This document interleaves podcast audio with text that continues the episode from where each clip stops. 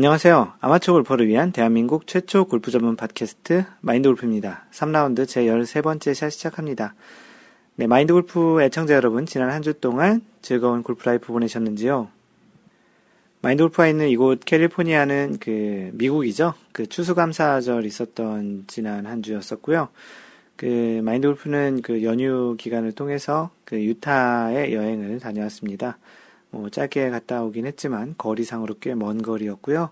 운전을 대략 한 1200마일, 한 그 킬로미터로 따지면 2000km, 1900km 정도 되는데요. 미국에선 보통 여행을 하면 그 정도는 이제 다니는 게 일반적이라고 이야기할 수 있습니다. 물론 그 이상 되면 보통 비행기를 타고 다니지만 한국보다 워낙 큰 땅이기 때문에 이렇게 여행을 좀 가면 좀 이렇게 길게 가죠. 뭐 개인적으로는 그 운전하는 것을 좋아하기 때문에 이렇게 자동차를 가지고 운전하는 것을 좋아합니다. 네, 그렇게 지난주에 그 여행을 다녀왔고, 어, 이번 한 주 동안에는 드디어 이제 캘리포니아에 이제 우기가 와서 그런지 비가 이제 한번 제대로 왔었습니다. 한 3일 정도 연속으로 비가 온 한 주였는데요. 그러다 보니까 이제 그 비가 오는 것을 좋아하긴 하는데요. 또 골프를 치는 그런 입장에서는 또 비가 그렇게 아주 반갑지만은 않은데, 이틀 연속 그첫 번째 날은 조금 오다가 두 번째 이틀 동안은 굉장히 하루 종일 오는 그런 비여서 골프장이 굉장히 좀 물이 많이 고이기도 했던 그런 골프장이 좀 많았을 겁니다. 마인드 골프는 원래 예정에는 없었는데 이제 급히 이제 골프를 다녀오게 됐었고요. 어제 이제 라운드를 다녀왔습니다. 예, 생각했던 대로 골프장은 좀 이렇게 물기가 굉장히 많았고 일부 그 코스에서는 조금 물이 고여 있는 데도 있었고 예, 그 아이언으로 이렇게 클럽으로 이제 땅을 치다 보면 그 진흙하고 이렇게 뭐 이렇게 뭐 잔디가 이렇게 날아가는 또 디봇이 평상시보다 훨씬 잘 빠지는 그런 라운드를 했습니다. 뭐 나름 뭐 재밌게 라운드도 했고 오랜만에 오랜만이라고 하지만 일주일 정도죠. 그래도 이번 주는 골프를 치지 못할 거라고 생각했는데 그래도 일주일에 한 번 골프 라운드 하기 프로젝트 측면에서 또 이제 잘 다녀왔습니다. 오후에 가가지고 18홀은 다 치지 못하고요. 한 16개 정도까지 친 것 같습니다. 뭐 잘 다녀왔고요. 뭐 공지사항은 이번 달 그 캘리포니아 원래 12월 14일에 지금 진행할 예정이고요. 12월 14일이 일요일인데 어, 이번 그 원래는 보통은 이제 낮에 하고 저녁 때 같이 저녁을 먹고 하는 이제 그런 원래를 진행했었는데 이번에는 처음으로 아침 일찍 원래를 진행해 보려고 합니다. 그래서 12월 14일 일요일 아침 뭐 아주 아주 이른 아침 아니더라도 한 7시 정도에는 티타임을 가져보려고 이제 진행을 하고 있고요. 현재 참석 예정자는 한 7명 정도 되고 있고요. 혹시 캘리포니아에 사시는 분 중에 이 팟캐스트를 들으시는 분 중에서 참석을 희망하시는 분께서는 12월 어, 14일 원래 참석하신다고 카페에 글 남겨주시면 고맙겠습니다. 네, 지난주 PGA에 있었던 소식을 전해드리면 PGA는 대회가 없었습니다. 이번 주까지도 지금 사실 미국에서 대회를 하나 하고 있는데 그거는 PGA 대회는 아니고 타이거 우즈 재단에서 진행하는 히어로 월드 챌린지가 지금 진행되고 있습니다. 어, 그래서 PGA 대회는 없었고 호주에서 열렸던 호주 오픈 대회가 있었습니다. 호주 오픈 대회다 보니까 호주 선수들이 많이 출전을 했는데 어, 리더보드 상위에 딱 한 명 1위인 미국 선수 뺀 나머지 거의 대부분이 호주 선수였는데요. 조던 스피스가 마지막 날 8타를 줄여가면서 여유있게 우승을 했습니다. 1등으로 출발했는데 8타씩이나 줄였으니 뭐 아주 당연히 그 여유있게 우승을 했고요. 2013년 PGA 존디어 클래식에서 우승한 이후에 1년 4개월 만에 그 조던 스피스가 우승을 했네요. 그 이번 우승으로 조던 스피스는 그 세계 랭킹 3계단 상승해서 세계 랭킹 11위까지 올라온 상태입니다. 어, 10위권 내에서의 변동을 보면 세르지오 가르시아가 2계단 하락을 해서 5위에서 7위로 내려왔고요. 그 사이에 있던 짐 퓨릭과 저스틴 로즈가 한 계단씩 상승을 해서 5위와 6위로 올라왔습니다. 음, 참고로 한국 선수 중에는 가장 좋은 성적이 배상문이고요. 81위, 그 다음에 김형성 100위, 노승열 103위, 최경주가 111위에 지금 세계 랭킹에 올라와 있는 상태입니다. 방금 전에 이야기 드렸던 대로 그 타이거 우즈 재단에서 진행하는 지금 히어로 월드 챌린지가 지금 2라운드 끝난 상태고요. 마인드 골프가 지금 녹음하고 있는 시점이 어, 금요일 오후인데요. 지금 현재 약간 기상으로 그 일몰로 인해서 다 소화를 못했는데 타이거 우즈는 2라운드까지 진행이 다 되었습니다. 어, 아쉽게도 타이거 우즈를 제외한 17명을 초청해서 타이거 우즈 포함해서 18명이 컷오프 없이 진행되는 이 대회인데요. 어, 18명이 9개 조, 2명씩 이렇게 해서 9개 조로 진행이 되는데, 이게 지난해까지는 캘리포니아에서 그 진행이 되었었는데요. 올해부터는 그 플로리다로 넘어가서 마인드 골프가 2011년, 12년, 13년은 갤러리로 가서 구경을 했었는데 올해는 그 플로리다로 가게 되면서 이제 갤러리를 못 가게 되었습니다. 어, 타이거 우즈가 그 초청하는 그 대회, 타이거 우즈 재단에서 초청하는 대회인데 타이거 우즈가 현재 2라운드까지 플러스 3, 그 3오버파, 첫날 5오버파를 쳤습니다. 그리고 둘째 날 2언더를 쳤지만 3오버파로 현재 지금 18위를 하고 있습니다. 1위는 헨릭 스탠손이고요. 현재 11 언더파로 이제 보이고 있는데요. 어, 뭐 이번 대회 타이거 우즈가 4개월 만에 출전을 했는데 뭐 최근에 이제 스윙 코치도 스윙 컨설턴트라고 하는 코치라고 얘기하는 안 하는 그 스윙 컨설턴트도 바꾸고 했는데 지금 그 스윙이 잘 안 되는 건지 오랜만에 출전해서 그런 건지 그닥 좋은 성적을 내고 있진 못합니다. 또 게다가 어제 그 동영상을 좀 봤는데 그 동영상 중에는 타이거 우즈가 소위 얘기하는 그 초보자들이 많이 하는 그린 주변에서 뒷땅 치거나 이렇게 퍼덕한다라는 그런 표현 있잖아요. 한 홀에서 연속으로 그렇게 두 번을 하는 타이거 우즈가 그렇게 연, 실수하는 건 가끔 본 적은 있는데 이렇게 어처구니 없는 그런 그 숏게임 실수라는 것은 진짜 정말 처음 보는 것 같습니다. 어떻게 보면 좀 안타까워 보이기도 한데요. 어, 타이거 우즈의 이 스윙, 그, 바꾼 스윙이 잘 적응이 돼서 좋은 경기를 보여줬으면 좋겠습니다. 그, 오늘 그 골프 채널에서 분석한 그 지난 1년 전 2013년 대회 때의 스윙과 올해 이제 바뀐 스윙, 드라이버 스윙을 좀 비교해 주는데요. 조금 전에 그 2013년 션 폴리 션 폴리 그, 그 코치가 있었을 때 스윙 코치가 있었을 때보다는 조금은 스윙이 좀 과해진 듯한 그런 느낌입니다.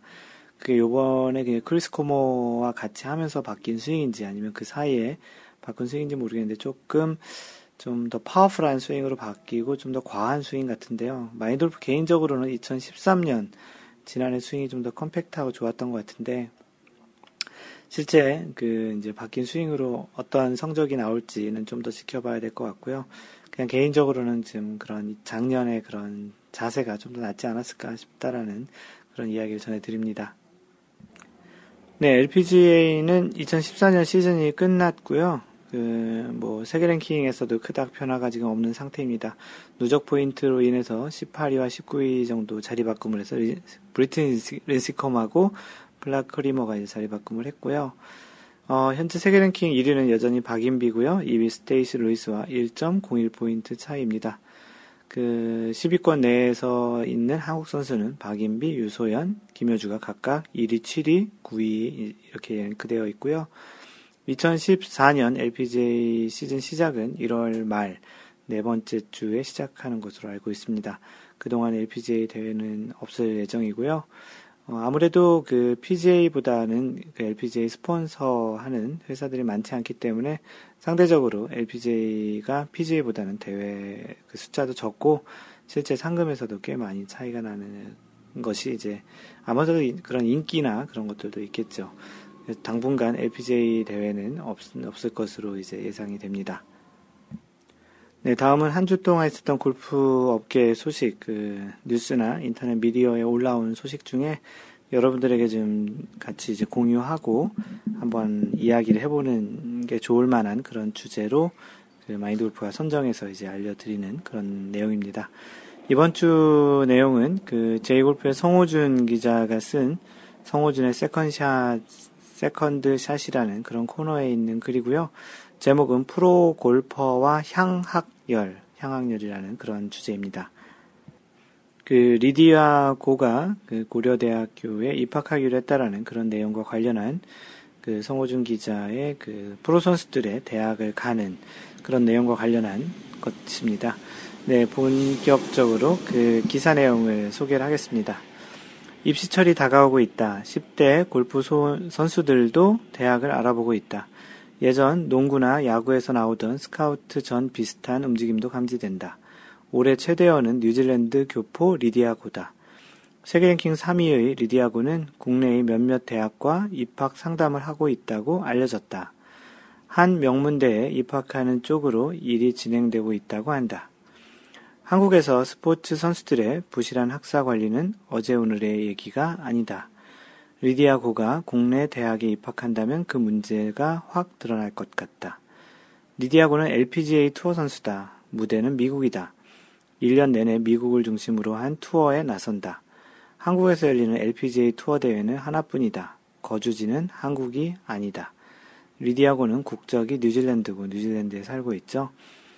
어, 이제 아, 거주지는 그런데 이제 미국의 현재 플로리다 주에 있나 봅니다.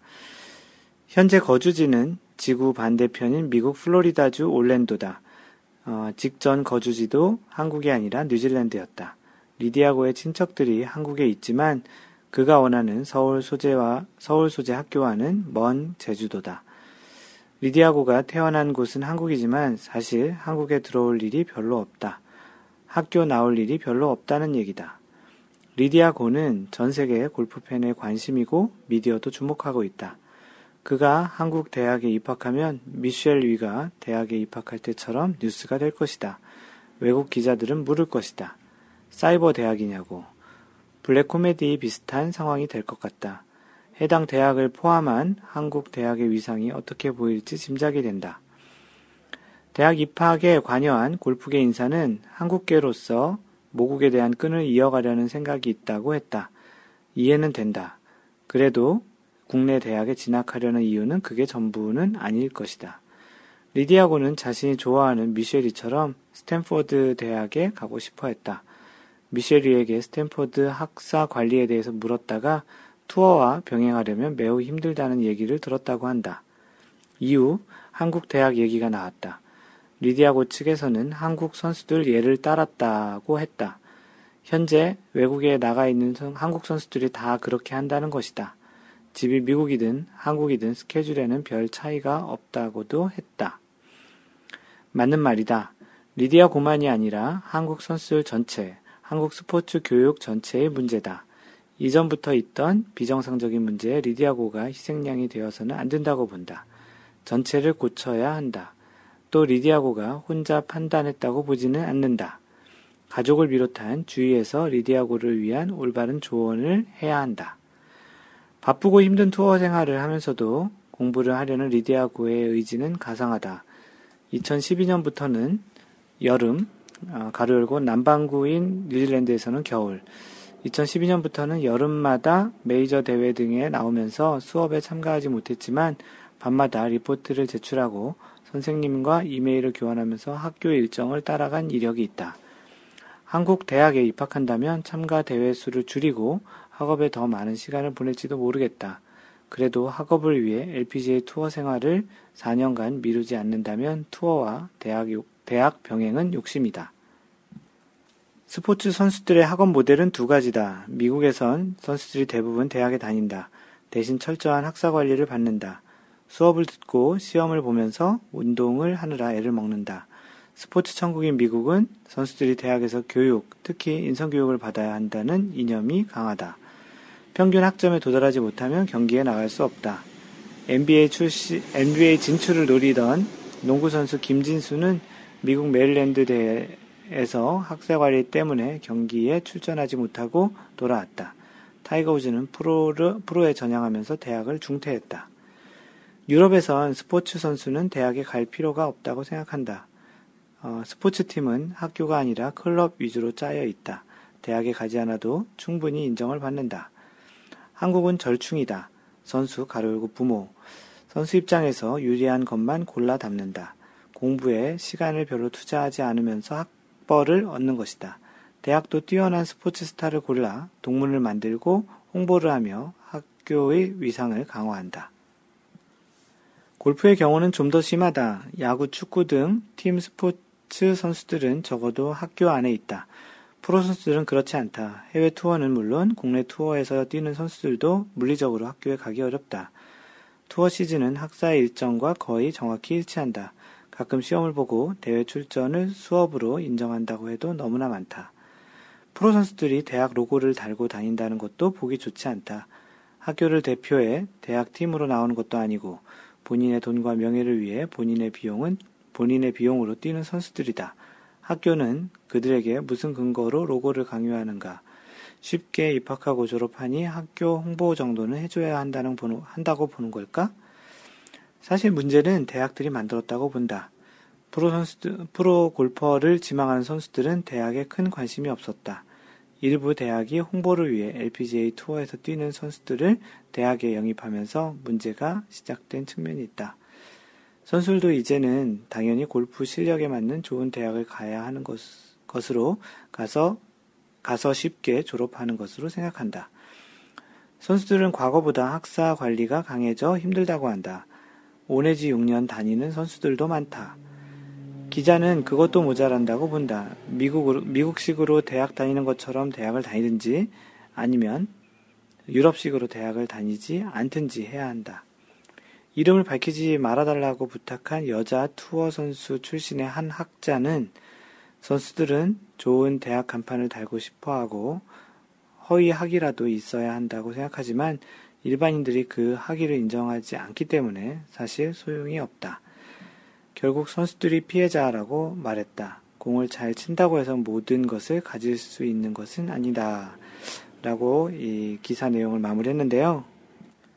조금은 좀 내용이 길지도 모르겠지만 마인드 골프가 읽는 내내 아 그럴 수도 있겠다. 처음에는 그냥 리디아고가 그 모 대학 그 심리학과에 그 전공을 선택했다고 해서 골프가 아무래도 그런 심리학이나 그런 것들이 좀 중요할 수도 있잖아요. 마인드 골프도 이름을 그렇게 마인드 골프라고 지은 것도 약간 그렇지만 마인드 골프 개인적으로도 심리학에 좀 관심이 좀 많이 있습니다. 어찌되었든 뭐 좋은 또 한국 원래 한국 국적이었다가 국적을 바꿨지만 그런 한국의 대학을 다닌다는 측면만 생각을 했었을 때는 뭐 괜찮은 선택이라고 생각했다가 어, 이 기사를 보고 나서는 좀 생각이 좀 많이 바뀌었습니다. 말 그대로 투어 생활을 하면서 학사 행정을 계속 이렇게 한다는 게 미국 대학을 다니더라도 만만치 않은데 그 실제 이렇게 한국에 있는 대학을 다니면서 미국 투어를 뛴다라는 것은 실제 학교를 거의 다니기가 쉽지 않을 텐데 물론 레포트나 다른 형태로 이제 대치를 한다고 하지만 어, 과연 그렇게 해서 대학 그 교육을 제대로 받을 수 있는지 제대로 뭔가 대학을 졸업할 수 있는 거라고 이야기할 수 있는지에 대해서는 성호준 기자가 쓴 글에 굉장히 공감을 하기 때문에 그 이 기사를 지금 소개하고 있고요. 실제로 또 페이스북, 트위터에도 이 기사를 공유를 했는데 많은 분들이 보시고 또 공감을 하셨습니다. 어, 이 대학을 졸업장만 받는 그런 측면으로 가는 것이라면 조금은 달리 생각해 보시는 것도 좋을 것 같다는 생각이 들고요. 물론 마인드 골프가 이야기한다고 그 생각을 다시 접거나 그러진 않겠지만 분명히 그런 어떻게 보면은 그 자신의 그 리디아 고의 어떠한 그 이미지나 그런 부분들을 그 대학은 어, 사는 것이고 그거에 따른 대가로 리디아 고에게 졸업장을 뭐 보장하는 그런 딜이 있었다면 혹시 그런 것은 별로 이렇게 썩 좋아 보이지는 않는다라는 거죠. 이런 미국 같은 나라에서는 운동선수들이 공부도 어느 정도는 해줘야 하는 그런 시스템에 있기 때문에 그 조금은 한국과는 좀 다른데요. 마인돌프가 기억하기로 예전에 그 중학교 고등학교 다닐 때 운동부 선수들은 거의 수업을 들어오지 않거나 들어와서 이제 자는 경우들이 많았는데 미국에서는 이제 그런 것들이 잘 허용되지 않는 그런 사회인 것 같습니다. 어, 떤 형태로든 이제 결정이 됐는데 될 것 같은데요. 리디아고가 이제 과연 어떻게 이 학업과 어, LPGA 그 투어 생활을 잘 영위할지도 좀 궁금해지기도 합니다. 뭐 자칫 그런 것들이 또 자신의 그러한 그 골프 스윙에 영향을 주지 않았으면 좋겠다는 생각이고요. 앞으로 좀, 좀 어떤 결과가 있을지 또 어떤 그 대학도 또 잘 우수한 성적으로 졸업을 할지 그런 부분도 좀 관심 있게 보아야 될 그런 내용인 것 같아서 또 그리고 이제 한국의 그런 그 스포츠와 대학과의 관계 측면에서 한번 생각해 볼 만한 거리라 그렇게 이제 소개를 하였습니다. 네, 성호준 기자님, 네, 그 마인드 골프와 그 트위터에 맞팔해서 이야기도 가끔 하는데요. 좋은 기사 써주셔서 고맙습니다.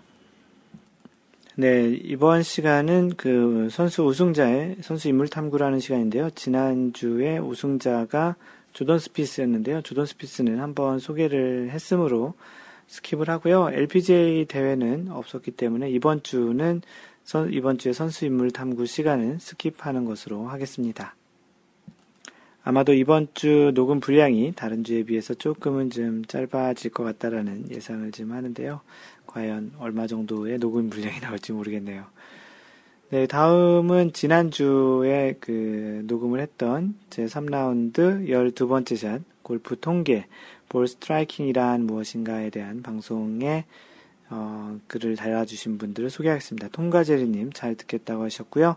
앤디님도 잘 듣겠다고 그리고 팟빵으로 휘리릭 했는데 어, 아이폰 같은 경우는 그 아이폰의 팟캐스트를 통해서 네, 들으시면 되지만 그 안드로이드 폰 같은 경우는 마인드 골프가 카페나 블로그에 링크를 올려드리는데 그렇게 보시는 방법도 있고 뭐 지금 앤디님처럼 팟빵이라는 앱이 있습니다. 그 앱을 다운로드 받으셔서 거기서 마인드 골프라고 검색하셔서 들으시는 방법도 있는데요.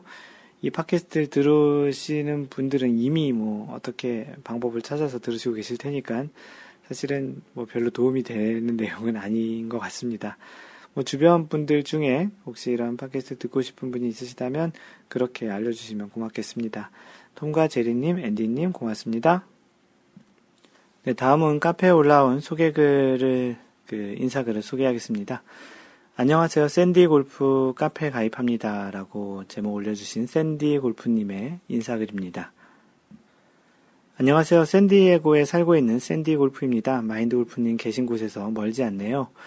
올해 5월쯤부터 라운드를 시작했고 서서히 타수를 줄여서 한 달 전에 딱 100타를 기록했었는데요. 사정이 생겨 한 달간 연습과 라운드 모두 못하다 지난 토요일 필드에 나갔는데 5월달 첫 라운드 때와 비슷한 118, 딱 그 양파까지만 기록하셨다고 하는데 118타를 치고 왔습니다. 그래도 간만에 필드에 나가 마음은 즐겁게 라운드하고 왔지만 이번 한 주는 118이라는 숫자를 안고 끙끙대며 보낼 것 같습니다. 다행인 것은 그래도 그다지 답답하진 않고 골프가 더 재미있게 느껴지네요. 연습도 더 하고 싶고 마음속에서 어라 쉽지 않아 어, 재밌어지는데 하는 생각이 드는 것 같습니다. 스코어는 언제나 왔다 갔다 하는 것일 테고 그럼에도 계속 즐겁게 골프를 즐길 수 있는 어, 있기를 희망합니다. 시간이 더 지나 스코어가 정체될 때 정체될 때도요. 아무리 즐골이라고지만 하지만 그 백타는 깨고 곧 새로운 라벨을 적어 올릴 수 있도록 연습 좀 해야겠네요. 카페 자주 들으겠습니다. 라고 샌디 골프님께서 글을 올려주셨습니다. 그 샌디 골프님은 그 두 가지 의미가 있는 그런 닉네임인 것 같아서 마인드 골프가 샌디에고에 살아서도 샌디 골프인 것 같고 벙커샷을 좋아해서 또는 잘해서 샌디 골프일 것 같다라는 이야기를 들었는데요. 그런 중의적인 의미가 맞다고 이야 기를 주셨네요. 그 평균 타수 100타 밑으로 내려가면 원래 참석도 하시겠다고 하시는데요. 뭐 원래에 나오시는 분 중에 100타 넘으시는 분들도 꽤 많이 있고요. 오히려 100타 이내로 치시는 분들이 더 적게 있으니 마음 편하게 그 원래에 나오셔도 괜찮습니다. 어, 뭐, 다들 잘 치시는 분들보다는 좀 더 많이 치시는 분들이 더 많기 때문에 그런 건 걱정 안 하셔도 될 것 같고요. 어, 조만간 그 원래회나 어떤 그, 뭐 샌디 골프님이 또 샌디에고에서의 골프 번개 같은 것도 올리셨는데 그런 곳에 이제 마인드 골프도 한번 참여를 같이 해서 라운드를 한번 해보기 그 해보려고 할 테니 조만간 한번 뵙도록 하죠. 네, 두근두근 30M, 30m인지 30M인지 그 두근두근 30M님께서 올리신 가입인사 소개인데요. 어, 안녕하십니까. 얼마 전 팟캐스트를 알게 되어 이제야 36샷을 돌파했습니다. 운전하면서 이동할 때 주로 듣고 있습니다. 제가 듣고 있는 시점이 카페 인원이 100명을 돌파했다고 했었는데 지금 카페 인원이 10배 성장한 카페가 되었네요. 참고로 지금 카페 회원수가 1677명입니다. 그 당시 100명에 비하면 지금 대략 한 16배, 17배 이제 가까워지고 있는데요. 물론 이렇게 숫자가 100, 1600명, 1700명 가까이 된다고 하지만 실제 활동하시는 분은 100명도 안 되시는 것 같고요. 아무래도 그냥 잠깐 가입하셔서 원하는 정보만 가지고 이렇게 가신 분도 많이 있다고 생각합니다. 어떻게 보면 허수가 더 많은 편이긴 한데요. 모든 뭐 인터넷 그 서비스나 이런 모임의 특징이 그러하니 그렇게 어 그런 걸로 이렇게 좀 생각을 많이 하진 않고요. 어찌됐든 뭐 가입을 많이 한다라는 것, 뭐 그러면 전체적으로 또 활동하시는 분도 많아진다라는 측면에서는 좋은 것 같습니다. 이 36샷을 녹음할 때쯤이면 대략 2012년 초반, 뭐 중반 정도 됐을 것 같은데요. 중반 정도 됐겠네요. 그때 됐을 것 같은데, 뭐 그 시점에 마인드골프 팟캐스트가 어떻게 녹음됐는지는 또 마인드골프가 직접 녹음하고 그 직접 제 것을 들어본 적이 거의 없어서 어떤 느낌일지 모르겠는데, 어, 꼭 그렇게 예전 거부터 꼭 다 이렇게 정주행으로 들으셔도 괜찮고요. 예전 거랑 지금 거랑 이제 섞어서 이렇게 들으셔도 괜찮습니다. 뭐 내용이 연결되는 것은 별로 없으니까 그냥 그렇게 들으셔도 되고요. 어, 딱 하나 3라운드 때는 그 마인드 골프가 읽어주는 골프 룰북 이야기가 있는데 그거는 조금 연결해서 들으시면 더 좋을 것 같다는 생각이 듭니다. 그렇게 골프 룰북 같은 경우는 따로 나중에 편집을 해서 그냥 룰북만 한 그 팟캐스트로 만드는 것도 괜찮다는 생각이 갑자기 들기도 하는데요. 네, 어찌됐든 그 두근두근님 마인드 골프가 이 소개하는 이 소개를 정주행으로 듣는다면 아마도 꽤 오랜 시간 후에 이 두근두근님이 써주신 그 소개글을 그 읽게 될 것 같은데요. 그때쯤에 언제 언제쯤이 될지 모르겠지만 그때쯤에 드디어 이 소개하는 내용을 들으셨다고 다시 한번 카페에 글을 남겨주시면 고맙겠습니다. 두근두근님. 그 댓글에 보니까 스위스파님은 어, 저는 2라운드 25번째 샷에 있습니다. 이분이 조금 좀 빠르신데요. 스위스파님도 아직 한참 더 들으셔야 되겠네요. 그, 다양한 그 시기에 여러분들이 있는 것 같고요. 어, 아까 이야기한 대로 예전 거랑 최근 거랑 하나씩 듣는 게 이렇게 이제 소개하는 것도 좀 더 이제 자주 들, 빠르게 들을 수 있는 또 그런 기회가 될 것 같기도 하네요. 네, 다음은 톰과 제리님께서 올려주신 그 글입니다. 어, 제목이 마골님 팬 미팅 후기. 좀 약간은 마골, 마골, 마인드 골프를 마골이라고 부르는데, 마인드 골프를 톰과 제리님이 최근에 그 사무실에 오셔서 같이 뵙고 식사도 하고 이야기를 나눴었던 시간이 있었다고 얘기 드렸잖아요. 톰과 제리님이 그 후기를 올려주시면서 제목을 마골님 팬 미팅이라고 했는데, 약간은 조금 그 얼굴이 뜨거워지는 약간 좀 부끄러운 그런 후기입니다. 네, 읽어드리겠습니다. 어, 미국 일정 후에 아직도 출장 중이어서 후기가 늦었습니다. 그 지난번 미국에 오실 때도 출장을 오셨었는데 그 이후에 또 이야기한 걸로는 홍콩에 또 출장을 다니셨던 것 같은데 네, 하여튼 후기가 늦으셨다고 시작하셨습니다. 원래 마골님 계시는 곳에서 40분 거리인 동네에 2009년까지 살았고 부모님은 아직 거기 살고 계셔서 언젠가 만나뵐 수 있을 거라 생각했습니다. 요번에 팟캐스트 3주년 축하 인사를 핑계로 소원을 이룰 수 있었습니다. 후후. 만나뵈니 제가 상상했던 마골린 스타일과 거의 같으셨고 첫 만남이었지만 편하고 반갑게 즐거웠습니다. 물론 몇 년 동안 매주 목소리를 들었고 카페 등으로 소통해왔고 마골님께서 편하게 대해주셔서 제가 그렇게 느낀 건 어쩜 당연했겠지요. 항상 캠페인 하시는 골프의 본질에 대한 철학과 팟캐스트 카페를 통해서 아마추어 골퍼들과 공감을 형성하려는 뜻을 직접 대화를 통해서 느낄 수 있는 영광스럽던 자리였습니다.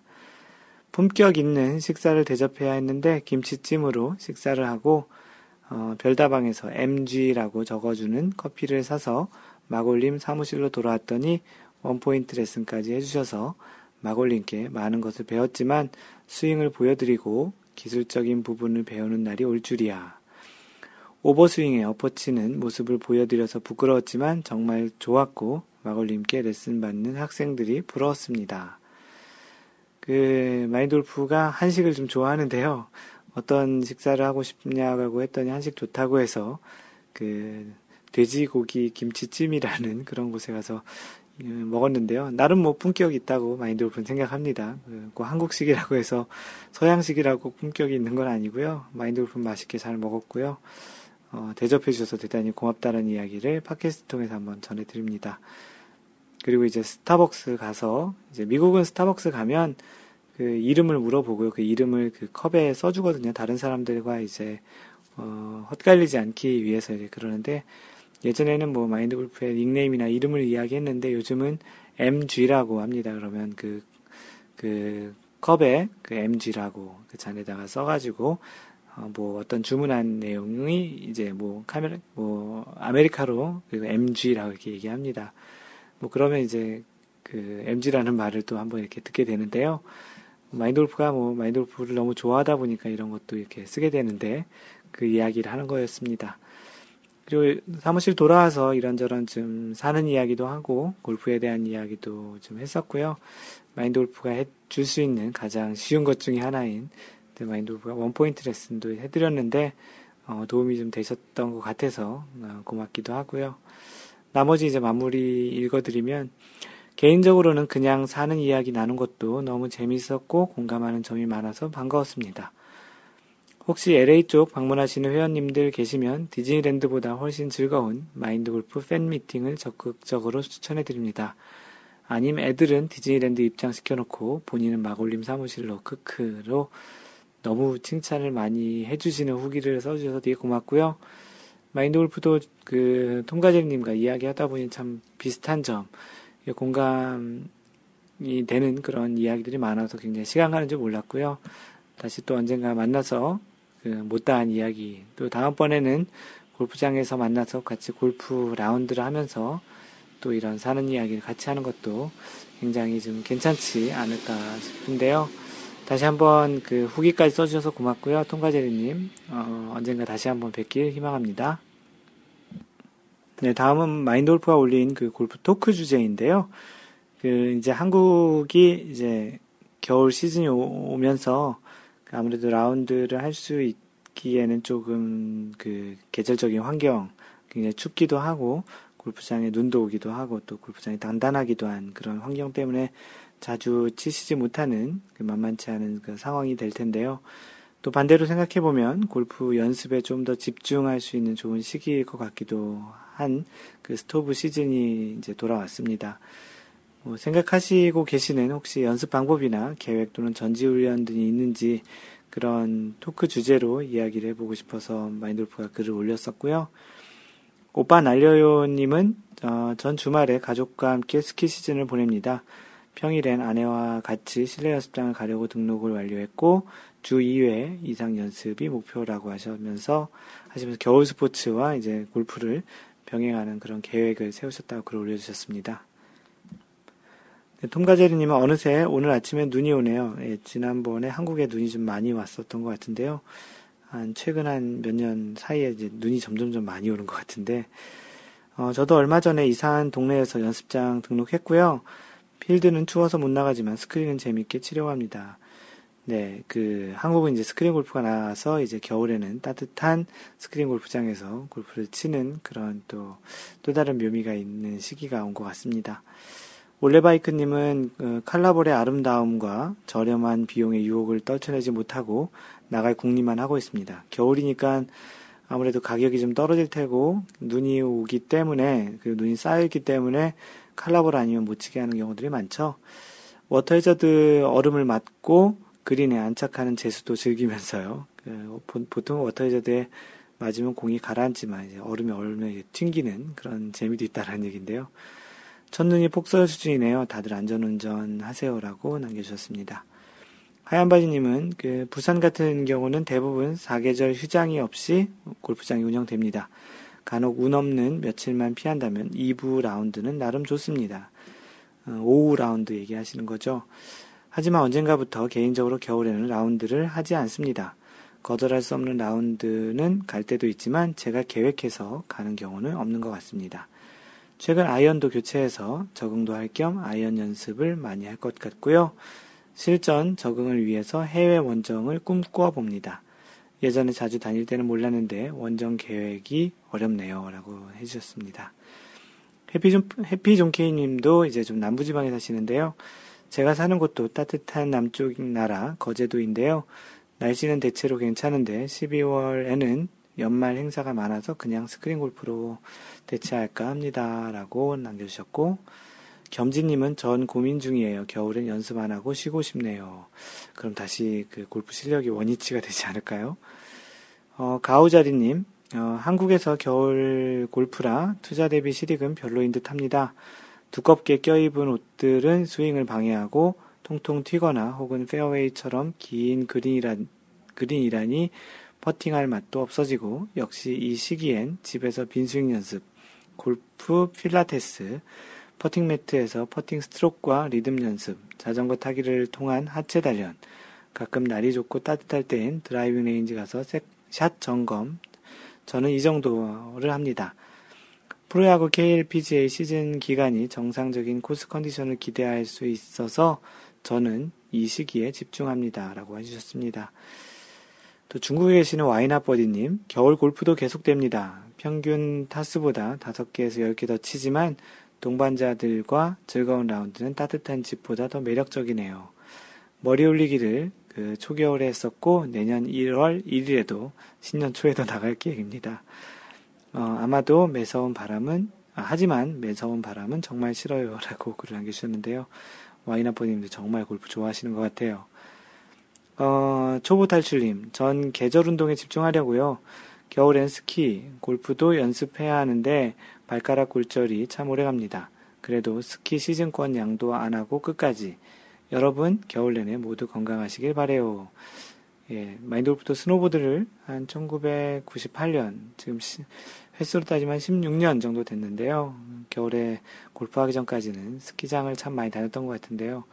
초보 탈출님이 예전에 그 발가락 골절이 있다고 얘기하셨던 것 같은데, 어, 이 골절이 참 오래 가는 것 같습니다.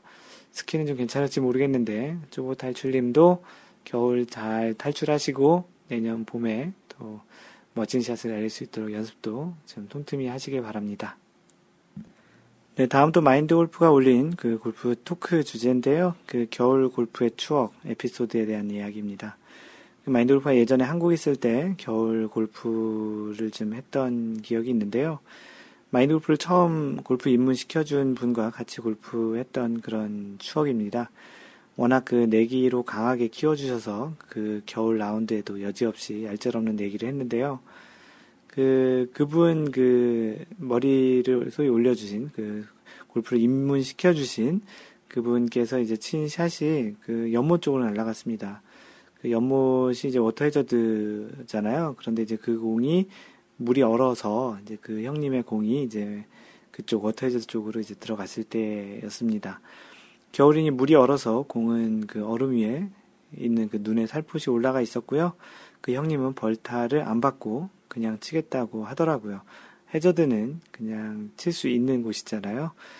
어, 처음에 해저드니 무벌타 구제 안 된다고 엄포를 놓았었는데요. 막상 진짜 치려고 하는데 혹시 몰라서 위험하잖아요. 그래서 무벌타 줄 테니 나와서 치라고 했는데 뭐 그러나 이제 막무가내로 내기는 내기고 룰은 룰이니 그냥 자신은 그 공만 살짝 걷어내겠다고 하셨고 끝내 들어가서 쳐서 다행히 공만 잘 걷어내서 별 일은 없었습니다. 만약에 이제 뒷땅이라도 좀, 좀 두껍게 쳤으면 그게 이제 물이 깨지면서 무슨 일이 있었을지 모르겠지만 뭐 여러분들은 뭐 이런 위험한 플레이는 안 하시는 게 좋을 것 같은데요. 이런 겨울 그 골프를 하면서 있었던 에피소드가 있으셨는지 혹시 있으면 같이 이야기하고자 그 글을 올렸었습니다. 그 낭만자객님, 그 내일 영하의 날씨에 시즌 마감하러 필드 나갑니다. 갑자기 이렇게 추워질 줄은 몰랐네요. 라고 하셨고요. 이, 그, 낭만자객님이 필드를 다녀오시고 났는데요. 글을 써주셨는데, 어, 제일 춥다는 날 오늘 다녀왔습니다. 옷을 너무 껴입어서 스윙도 안 되고, 페어웨이의 눈들은 얼어서 공 찾기도 힘들고, 칼바람에 엉뚱한 aiming, 그린에 튀어서 주르르 어프로치, 어, 스코어는 106개 worst. 최근에 이제 85개 life best를 치셨는데, 딱 그, 그 다음 라운드에서 26개를 더, 20개, 21개를 더 치셨네요. 어, 비싼 교훈 얻었습니다. 다시는 겨울 골프 가지 말자. 전 이제 필드 시즌 마감했습니다. 앞으로는 동계 훈련을 따뜻한 스크린에서 하시겠다고 하셨고요. 어, 와이낫 버디님, 그, 내기가 골프를 강하게 하셨군요. 눈 오는 날은 쳐보셨나요? 그, 아직은 그 직원들이 치워, 아니면 직원들이 치워주고 치나요? 궁금해서. 어, 이 중국에서 쳐보셨는데 아직 그 눈 오는 날 안 쳐보셨나 본데요. 그 마인드 골프는 아직 눈 오는 날 그 쳐본 적은 없고요. 실제 눈이 왔던 골프장에 그 직원들이 이렇게 치워놓은 그런 상태에서 쳐본 적은 있었습니다. 그 대바 선글라스님이 곧바로 답을 올려주셨네요. 직원들이 치워준다고 하시고 아주 많이 쌓이면 중간중간 치우고 거기서 치게 합니다라고 한, 한다고 하셨는데 눈이 많으면 좀 살짝 걷어내고 이렇게 치는 그런 정도로 보시면 되겠습니다. 어, 테바 선글라스, 선글라스님이 처음 배울 때 가을이어서 겨울에 미친 듯이 많이 했던 기억들이 좀 난다고 하시면서 겨울엔 필드 안 나가고 가끔 연습장, 집에서 빈스윙, 걷기 정도 운동 무지 안 해요 라고 글 남겨주셨고요. 그 겸지님은 작년 겨울 그 장기간 전지훈련 가려고 계획했다가 취소한 기억이 있네요. 계획만 있었지만 좋은 추억으로 남아 있습니다. 전지훈련 가시지 그러셨어요. 어, 그리고 해피존케이님, 어, 저는 작년 1월인가로 기억되는데 전날에는 날씨가 포근하더니 당일에는 기온도 내려가고 강풍도 불어와서 티박스에 서 있기가 어려울 정도의 상황이었다고 하시면서 어, 동반자 4명이 투표를 했는데 반반 어떠, 어쩌나 이걸 겨우겨우 마치고 나와서 타수는 생각도 안 하고 퍼팅도 뭐 그냥 대충 이런 기억이 납니다. 라고 그 글을 남겨주셨습니다. 그 그래도 한국은 겨울이나 이렇게 날씨 추울 때 좀 기억이 나는 것 중에 하나가 그 사우나가 있잖아요. 그 탕에 들어가서 있는 그 바깥 날씨가 추울수록 그, 경, 그 라운드를 끝내고 들어와서 사우나 탕 안에 이렇게 앉아있을 때 그 기분이 참 좋았던 것 같은데요. 미국은 그런 데가 없거든요. 샤워 시설은 가끔 있긴 하지만 그렇게 탕 문화는 없어서 겨울에 그런 또 좋은 추억 중에 하나가 그런 거였던 것 같습니다. 아이쟁님은 얼음이 깨져 물에 빠졌다고 했을까봐 기다렸는 기다 아, 기대했는데요. 여름에 준비 운동을 통해 웜업 확실히 해야겠습니다. 라고 글 남겨주셨습니다. 아이경님은 마인드 골프가 쓴 글에 그 마인드 골프를 이제 입문시켜준 그 형님이 그 얼음을 깨가지고 물에 빠졌을 거라는 것을 생각하셨는데요. 그것을 다시 그 반대로 생각하는 반전이 있었다고 이야기를 할까요? 네, 그렇게 됐으면 진짜 큰일 났었겠죠. 어, 하얀바지님은 5년 전으로 기억하는데요. 보라CC 헨리코스 4번 파3에서 친한 후배가 친 티샷 한 볼이 워터 해저드 가장자리에 떨어졌습니다. 벌타먹고 드롭해서 치라고 했는데 끝까지 양말까지 벗고 물에 들어가서 파세이브를 했던 적이 있었습니다. 그날은 새벽에 눈까지 내려 응지였던 헨리코스가 엉망이었던 날이었습니다. 아마 그날 라운드했던 우리 팀 캐디나 뒷팀에서는 지금도 기억할 것 같습니다. 그날 우리는 내기를 했고 내기 때문이었는지 후기, 후배는 그렇게 독하게 공을 쳤습니다. 요즘 더 그런 플레이를 후배는 하는 것 같습니다. 아무리 어려운 트러블도 피해가지 않는 스타일입니다. 볼도 요즘은 잘 쳐서 제가 요즘 피합니다. 하얀 바지님도 잘 치시는 것 같은데 그 굉장히 강한 성격의 소유자인 것 같습니다. 네, 이렇게 뭐 다양한 겨울 골프의 그런 추억들이 좀 있는데요. 겨울 골프는 아무래도 좀 위험도 좀 많이 있는 것 같아요. 미끄러질 수도 있고 또 공도 이렇게 자신이 원하는 대로 쓰지도 않기 때문에 어떻게 보면 평상시의 골프보다는 좀 더 창의적인 골프, 좀 굴려서 하거나 어, 그린이 아닌 곳에 떨어뜨려서 굴러서 그린에 올라가는 그런 창의적인 골프. 뭐 딴 거보다 안전이 제일 중요한 것 같습니다. 춥기도 하고 미끄럽기도 하고 또 아무래도 몸도 잘 안 움직이니까 움직이다가 또 다칠 수도 있으니 정 치러 나가고 싶으신 분들은 좀 사전에 운동도 좀 많이 하시고 몸도 좀 따뜻하게 뭐 골프를 친다기보다는 겨울에 골프장에 아, 경험을 하러 가신다는 측면으로 좀 다녀오시는 게 좋을 것 같고요. 그럼 또 그늘집에 들려서 뭐 따뜻한 정종이나 또 오뎅 국물이나 뭐 끝나고 나서 사우나 같은 그런 부분을 오히려 더 즐기는 게 좋지 않을까 싶기도 하고요. 여력이 되시는 분은 해외 전지훈련차 동남아로 골프를 치러 가시는 것도 어, 굉장히 괜찮은 방법 중의 하나인 것 같습니다. 네, 잠시 전하는 말씀 드리겠습니다. 마인드 골프가 직접 운영하는 골프 품격 반올림 마인드 골프샵에서는 매주 공동구매를 진행하는데요. 이번 주 공동구매는 그 보이스 캐디에서 만든 스윙 캐디 SC100이라는 모델입니다. 그 스윙 캐디 SC100은 이제 그 휴대용으로 갖고 다니면서 앱으로 쓰는 건 아니고요. 전용 기계인데요. 그, 그 스윙을 그 그 센서로 감지를 해서 거리 측정 그리고 스윙 스피드 또 공의 스피드 스윙 스피드와 공의 스피드를 알면 smash factor를 알 수 있잖아요. 그래서 그런 거리 측정 각 그 클럽의 헤드 스피드 공의 스피드 이런 것들을 측정해주는 그 휴대용 기계인데요. 그 겨울에 연습장을 다니면서 본인의 연습을 할때 그런 본인의 스윙 그 스피드를와 또 이제 거리도 측정할 수 있는 그런 장비로 휴대용이기 때문에 갖고 다니기도 괜찮을 것 같습니다.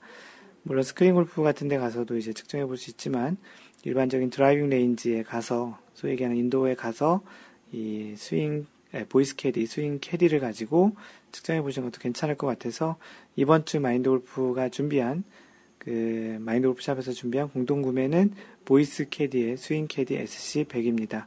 관심 있으신 분들은 마인드골프샵닷컴에 오셔서 구경하시기 바랍니다. 이상 마인드골프샵에서 전하는 말씀이었습니다. 네, 이번 코너는 마인드골프가 준비한 그 골프의 이야기를 전해드리는 시간인데요. 이번 주에 전해드릴 이야기는 골프 경기 진행과 그 골프 경기 진행 속도와 마인드 컨트롤이라는 그런 주제입니다. 어, 이 글을 썼던 당시에 그 마인드 골프가 그 캘리포니아 지금 살고 있는 얼바인 근처에 그 semi private, 그 준 private, 준 private 골프장에 가서 라운드 했던 적이 있었는데요. 그 당시에 겪었던 그런 일로 인해서 그 느꼈던 내용을 글로 쓴 것입니다. 당시에 이제 평일이기도 했었고, 이제 오후여서 그 라운드 할 때 사람이 그렇게 많지 않을 것이라고 생각을 했었는데 생각보다 플레이 시간이 많이 걸렸던 그런 라운드였습니다. 그 골프라는 운동이 정해진 시간 안에 끝내야 하는 것이 있기는 하지만 그래도 어 끝내야 하는 그 정해진 시간이 딱 있는 건 아니죠. 다 거꾸로 얘기했네요. 정해진 시간이 있는 게 딱 아니지만 그래도 그 한 홀에 대략 15분 정도씩 계산을 해서 18호를 4시간 반 정도로 이제 플레이하는 것을 그 권장을 하고 있습니다. 많은 아마추어 골퍼들이 느끼셨겠지만 골프에서 경기를 진행하는 시간만큼이나 중요한 것이 또 경기를 원활하게 진행하는 속도죠. 그 영어로 pace of play라고 하는데요. 네, 그런 경기 진행 속도를 잘 유지해서 흐름을 원활하게 그 유지하는 것 또한 굉장히 중요하다 생각을 합니다. 같은 4시간 반 경기를 하더라도 쉬었다 쳤다를 반복하는 라운드보다는 지속적으로 계속 진행이 되는 그런 라운드가 경기 흐름과 실제 스윙에도 도움이 많이 될 것 같습니다. 반대로 또 이렇게 쉬었다가 쳤다, 쳤다, 쉬었다 이렇게 하게 되면 좀 더 몸도 이제 잘 그 계속 이렇게 그 원활하게 움직이지 않을 것 같기도 하고요. 특히나 날씨가 쌀쌀하거나 추운 경우에는 잠시 쉬는 시간 동안에 손, 팔, 뭐 근육 같은 그런 부분들이 경직이 되는 경우도 있는데요. 가급적이면 계속해서 움직이며 플레이하는 것이 가장 좋은 것 같습니다.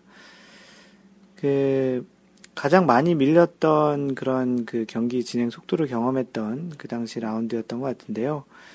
이때 어떤 생각이 주로 들었는지를 다시 한번 생각을 해봤는데요. 전반 나인홀 내내 경기를 진행했던 형태는 이랬었습니다. 각 홀이 끝나고 나서 다음 홀로 이동을 해보면 아직도 바로 전 팀이 티잉 그라운드에서 티샷을 준비하고 있었던 그런 경우가 많았습니다.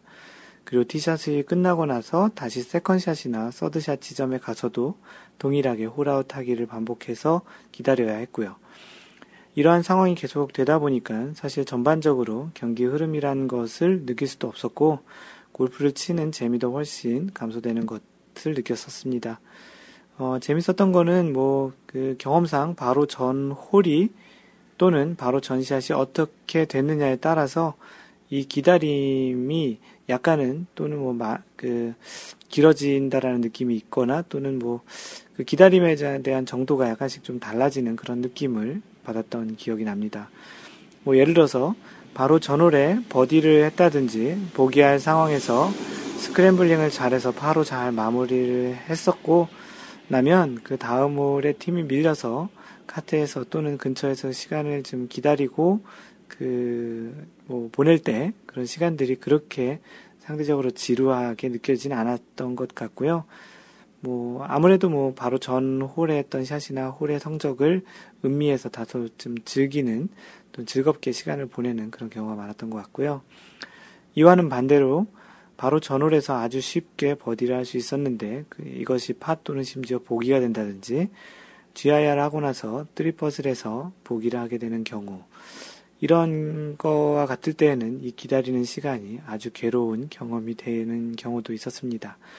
아무래도 골프에서는 어떠한 샷이 또는 홀의 결과가 좋지 않을 경우 마음이 조급해져서 다음 플레이를 빨리 해서 좋은 상태로 돌아가려는 그런 생각이 좀 많이 들기 때문인 것 같은데요. 이럴 때에는 가급적 지난 홀이나 샷에 대한 생각을 좀 계속 한다기보다는 다음 홀에서 또는 다음 샷에서 어떻게 하는 것이 좋을까를 생각에 집중을 좀 그쪽으로 좀 하는 것이 여러모로 마인드 골프에 좋을 것 같습니다. 다음 홀의 홀 구성이 어떻게 되었는지, 바람이 얼마나 부는지, 어느 쪽에 떨어뜨리는 게 좋은지, 뭐 파3의 경우에는 몇 번 클럽으로 공략하는 것이 좋은지, 그런 쪽 생각에 좀 더 집중을 해서 그 바로 전에 그런 그 안 좋았던 경험이나 흐름들을 좀 그 줄이는 그런 차원이 좋겠다라는 것이죠. 그 예전에 한번 팟캐스트에서 얘기를 드렸던 적이 있던 것 같은데요. 빌 게이츠와 신지혜를 골프를 가르쳐 본 그 프로가 있다고 합니다. 그 두 사람의 공통점이 있는데 그 두 사람은 바로 전에 했던 좋지 않았던 그런 샷을 잘 잊는다는 그런 장점이 있었다고 합니다. 그만큼 현재의 샷 또는 다음 샷에 보다 집중하고 신경을 쓴다는 것인데요. 어, 이와도 비슷한 맥락의 얘기가 아닌가 싶기도 합니다. 능동적으로는 바로 전 홀에서의 결과를 기분 좋게 받아들일 수 있는 형태의 플레이를 하는 것이 좋겠다라는 겁니다.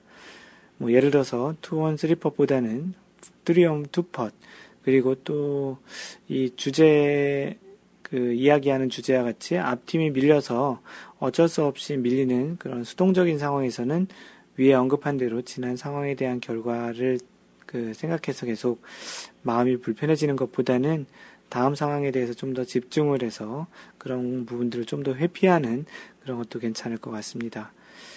아마추어 골퍼도 사람인지라 지난 기억을 컴퓨터에서의 그 딜리트 키처럼 한 방에 지울 수도 없는데요. 그리고 좋은 기억은 뭐 굳이 뭐 지울 필요는 없겠지만 말이죠. 조금씩 연습을 해서 이러한 그 안 좋은 기억들을 계속 자꾸 되뇌이지 않는 뭐 좀 더 이제 다음 샷과 다음 홀에 집중하는 그런 연습도 좀더 조금씩 조금씩 하다 보면 그런 것도 습관이 될 수 있거든요. 그래서 이제 그런 부분들을 좀 연습하면 여러분의 그 마인드 골프에도 좀 더 도움이 되지 않을까 싶은 생각이 듭니다. 다음번 지금 겨울이야 다음번 라운드가 언제 되실지 모르겠지만 다음번 라운드에서는 혹시 앞팀이 많이 밀리게 되는 상황이 되면 마인드 골프가 지금 이야기한 그런 것들에 한번 좀 더 집중을 해서 다음으로 어떻게 플레이할까, 뭐, 티샷은 어떻게 날릴까, 어, 이번 홀은 어떻게 공략을 해야지 그런 부분에 좀 더 집중해 보시는 것은 어떨까요? 네, 그래서 마인돌프가 오늘 준비한 내용은 경기 진행 속도에 따라서 그 어떠한 흐름이 생길 텐데 그 흐름을 잘 컨트롤해서 자신에게 좀 더 도움이 될 수 있는 그런 쪽에 그 생각을 할 수 있는 마인드 컨트롤 방법에 대한 이야기를 전해드렸습니다. 네, 다음은 마인드 골프가 읽어주는 골프 룰북 이야기인데요. 이번 주는 제 8조 어드바이스 플레이 선의 지시에 대한 그 섹션입니다. 어드바이스라고 하면 그 어떠한 정보를 어떤 얻는 그런 것들을 이야기하는데요. 그 8-1, 8조니까 8-1 어드바이스 부분부터 시작합니다. 정규 라운드 중에 플레이어는 자신의 파트너를 제외하고 코스에서 경기를 하고 있는 다른 사람에게 어드바이스를 해서는 안 되며 또는 자신의 파트너, 자신의 캐디 또는 파트너의 캐디를 제외한 다른 사람으로부터 어드바이스를 청해서도 안 된다. 쉽게 얘기 드리면 자신의 캐디 또는 자신과 같은 편에 있는 파트너, 그런 사람들에게 또는 파트너의 캐디에게는 이제 그 어드바이스를 들어도 되지만 나머지 사람들에게서는 어드바이스를 들으면 안 된다는 것이고요. 뭐 참고로 어드바이스라는 것은 실제 어떠한 정보는 어드바이스는 아닙니다. 뭐 거리라든지 뭐 어디인가에 뭔가가 있다라는 그런 사실과 관련한 정보는 어드바이스가 아니고요. 어떤 의견을 물어보거나 그런 것들이 이제 어드바이스입니다. 참고로 알려드렸고요. 8-2 플레이 선의 지시 그래서 indicating line of play라고 되는데 플레이를 하는 그 선을 지시하는 것을 얘기하는데요. 첫 번째 퍼팅 그린 이외 퍼팅 그린이 아닌 나머지 곳에서에 대한 이야기입니다. 퍼팅 그린 이외의 곳에서 플레이어는 누구로부터 플레이 선의 지시를 받을 수 있으나 스트로크 하는 동안에는 플레이 선 또는 홀을 넘어서 그 선의 연장선 위에나 그 선 가까이에 아무도 세워두어서는 안 된다. 플레이 선을 지시하기 위해서 플레이어가 놓아두었거나 플레이어의 승인하에 놓여진 마크는 스트로크 하기 전에 제거하지 않으면 안 된다. 예외가 이제 사람이 붙어 시중 들거나 들어올린 깃대는 예외입니다. 어, 무슨 얘기냐면 그 샷을 하기 전에는 이제 어떠한 플레이의 방향, 어떤 샷을 하려는 그런 플레이 선에 대해서 참고는 할 수 있지만 실제 샷을 할 때는 그런 것들을 그대로 놓거나 그걸 참고해서는 되지 않는다라는 이야기입니다. 네, 두 번째 퍼팅 그린. 플레이어의 볼이 퍼팅 그린에 있는 경우 플레이어, 그의 파트너 또는 그들의 캐디는 스트로크 중에 퍼팅 선을 가리킬 수 없으나 스트로크 전에는 가리킬 수 있다. 스트로크 전에는 퍼팅 그 선을 어떤 형태로 이렇게 가리켜서 이렇게 어드바이스를 줄 수 있다라는 거죠. 퍼팅 선을 가리키는 동안 퍼팅 그린에 접촉해서는 안 된다. 퍼팅 선을 가리키는 마크는 어느 곳에도 어느 곳에도 놓아 두어서는 안 된다. 그래서 그 퍼팅 선을 그 가리킬 때는 퍼팅 선, 그 퍼팅 그린면에 뭔가 접촉을 하면 안 된다라는 이야기고요. 어, 만약에 퍼팅 선을 가리키는 마크를 어딘가 놓았다면 실제 그것을 놓고서 이제 플레이를 하면 되지 않는다라는 겁니다. 그래서 이 규칙 8, 그 어드바이스와 또 플레이 선의 지시에 대한 그거에 대한 위반을 했을 때의 벌은 매치 플레이에서는 그 홀에서의 이제 패배, 이고 스트로크 플레이에서는 2벌타를 받게 되어 있습니다. 그 코멘트로는 그 위원회는 어, 팀 경기 조건에서 각 팀이 그 팀의 선수들에게 어드바이스, 퍼팅선의 지시를 포함해서 어드바이스를 줄 수 있는 한 사람을 임명하는 것을 허용할 수 있다. 위원회는 그러한 사람의 임명과 그 임명된 사람에게 허용되는 행위에 관련한 조건을 규정할 수 있다. 임명된 사람은 어드바이스를 하기 전에 위원회에 그 신분을 밝혀야 한다라고 되어 있습니다. 약간 예외 조건이고요. 그래서 오늘 마인드 골프가 읽어드린 골프 rulebook은 그 제8조 그런 어드바이스 어떠한 정보에 대한 정, 그러니까 사실에 대한 것 이외에 어떠한 그 판단에 대한 그런 충고나 그런 어드바이스에 대한 이, 이야기고요. 그것과 더불어 플레이선 어떠한 샷을 하고 있는 그 방향에 대한 플레이 선에 대한 그 지시에 대한 부분도 같이 이야기를 드렸습니다. 8조는 조금 짧고요. 그 다음 다음 주에 이제 제 14번째 샷에서 소개할 내용은 제 9조 타수의 보고에 대한 이야기를 그 다음 주에 전해드리도록 하겠습니다. 네, 마인드 골프의 블로그는 mindgolf.net에 오셔서 글을 보시면 되고요. 마인돌프가 일주일에 하나 정도의 글을 항상 쓰고 골프 세계 랭킹을 주간 업데이트를 하고 있고요. 마인드골프의 Why 골프와 에티켓 골프 동영상 그런 내용도 그 블로그에 계속 올려드리고 있으니 블로그를 뭐 즐겨찾기나 자주 오셔서 보시는 것도 좋겠습니다. 마인드골프와 소셜 네트워크 통해서 소통하실 분은 페이스북은 facebook.com slash mindgolf 트위터는 트위터의 at mindgolfer입니다. 네, 카페는 마인드골퍼 또는 네이버에서 마인드골프 카페를 검색하시면 되겠고요. 이메일은 mentor, m-e-n-t-o-r at mindgolf.net입니다. 그, 마인드골프가 직접 운영하는 쇼핑몰은 골프 품격 반올림 마인드골프 샵이고요. 마인드골프샵.com 또는 마골샵.com입니다. 유튜브는 그 유튜브.com 슬래시 마인드골퍼이고요. 그 유튜브에서 그냥 마인드 골프라고 치시면 마인드 골프의 그 골프 스윙 원리에 대한 골프의 어떠한 스윙뿐만 아니고 골프의 어떠한 원리에 대한 이야기를 하는 Why 골프 그리고 룰과 에티켓에 대한 이야기라는 에티켓 골프를 시청하실 수 있습니다. 그리고 카카오로 직접 커뮤니케이션 하실 분은 카카오의 아이디 마인드 골퍼입니다. 항상 배려하는 골프 하시고요. 이상 마인드 골프였습니다. 다음번 3라운드 제 14번째 샷에서 만나요. Don't worry, just play mind golf. Bye!